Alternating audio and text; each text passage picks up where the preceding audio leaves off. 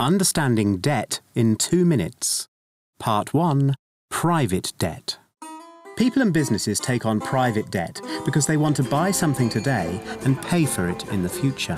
For example, buying a home or factory with a loan gives people access to a property before they generate the income to pay for it. And in this case, the building itself can be used as security to be seized if the borrower doesn't repay the lender. This is widely seen as good debt, as everybody benefits. But if, for example, property prices fall and the security is worth less than the loan, as happened before the crash of 2008, and if the borrower doesn't have the income to repay, it becomes bad debt, where somebody is bound to lose out.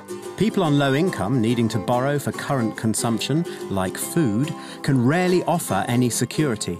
And with such a high risk of a bad debt, rates of interest on so called payday loans, for example, can be massive.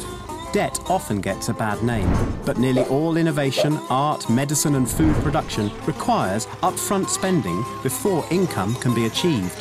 And it's debt that can help people without wealth to create some.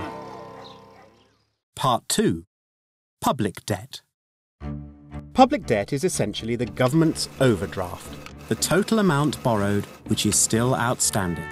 Governments borrow to spread the cost of current projects across future years and hope to achieve long term benefits for their future populations, solve medium term fluctuations in their economic activity, and fix short term economic crises. And because governments don't retire or die, and particularly as big governments already own a lot of assets as security and can always increase their income by raising taxes from the private sector, they are seen as credit worthy and trusted to borrow large sums over long periods of time by issuing bonds and hoping that future growth or or indeed inflation, will reduce their debt over time. So even with massive debts, the United States government is able to keep on borrowing.